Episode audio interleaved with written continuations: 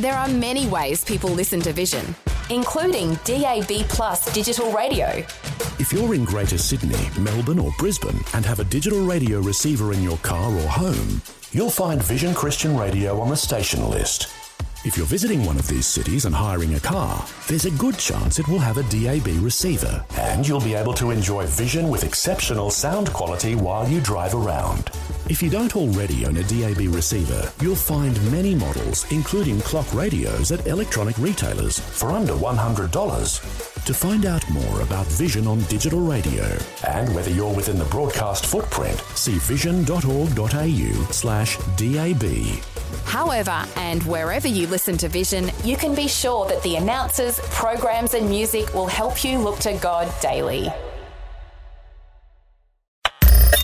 Audio on demand from Vision Christian Media. Want to win in life's challenges? To know the will of God and have more passion for Him? Practical help right now with Tak Bhana and Running with Fire. Thanks for joining me today. And yesterday we just talked about an interesting verse of scripture about how you can actually write or contribute towards the next chapter of your life. Psalm 45 My tongue is the pen of a ready writer. That was verse 1. So the thought here is that with your tongue, with the words you speak, you can actually uh, write the next chapter of your life. You do it through declaring the word of God.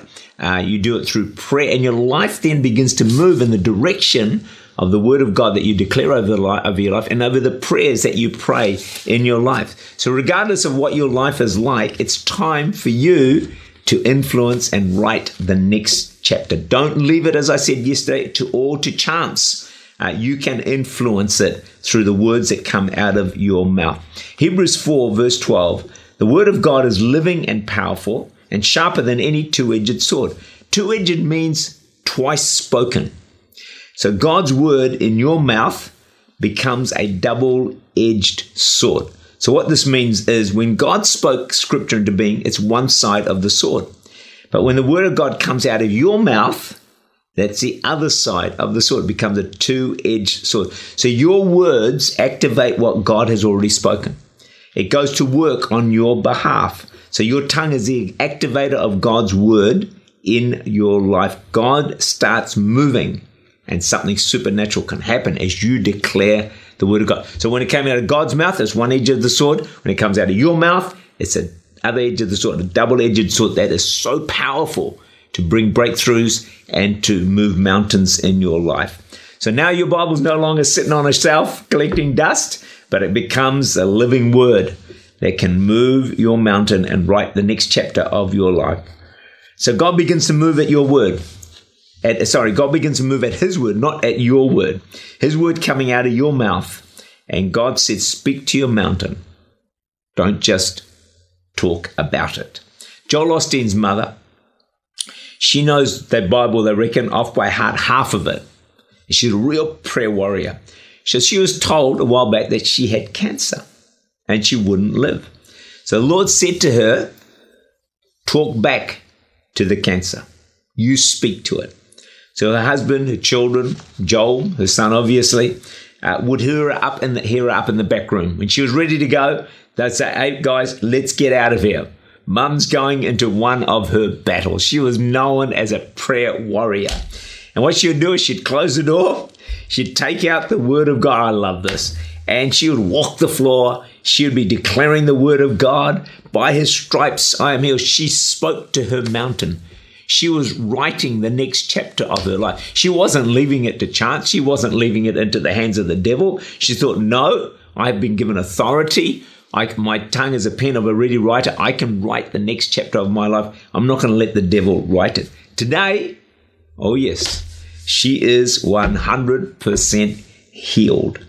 And the thought here is this, friends you can't let the devil do all the talking. He'll torment you.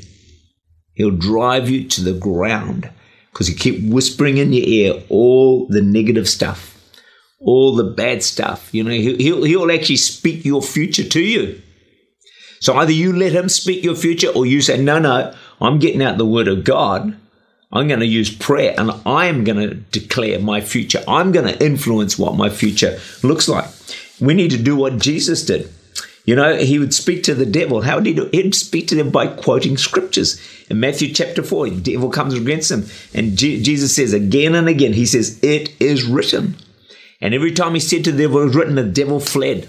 See, the devil flees before the word of God coming out of our mouths. So to get the word of God coming out of our mouths, we have to get the word of God in our hearts. So we've got to be reading the word of God so we can then declare it and speak it like Joel Osteen's mum to the devil. You know, it says in James 4, uh, 4 verse 5, is it 4 verse 7? I'm not sure, somewhere around there. Resist the devil and he will speak for you, for, for, he will flee from you. Resist the devil, he will flee from you. You can look that scripture up and know exactly where it is uh, in the book of James. But hey, I do this a lot. I resist the devil, and the Bible says he will flee from me. Mark 16, verse 17 In my name, they will drive out demons.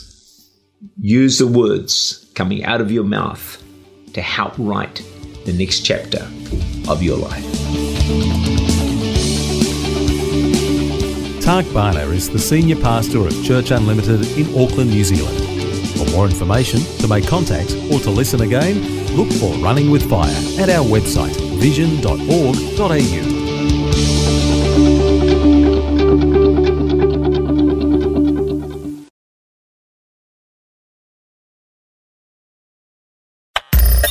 Thanks for taking time to listen to this audio on demand from Vision Christian Media. To find out more about us, go to vision.org.au.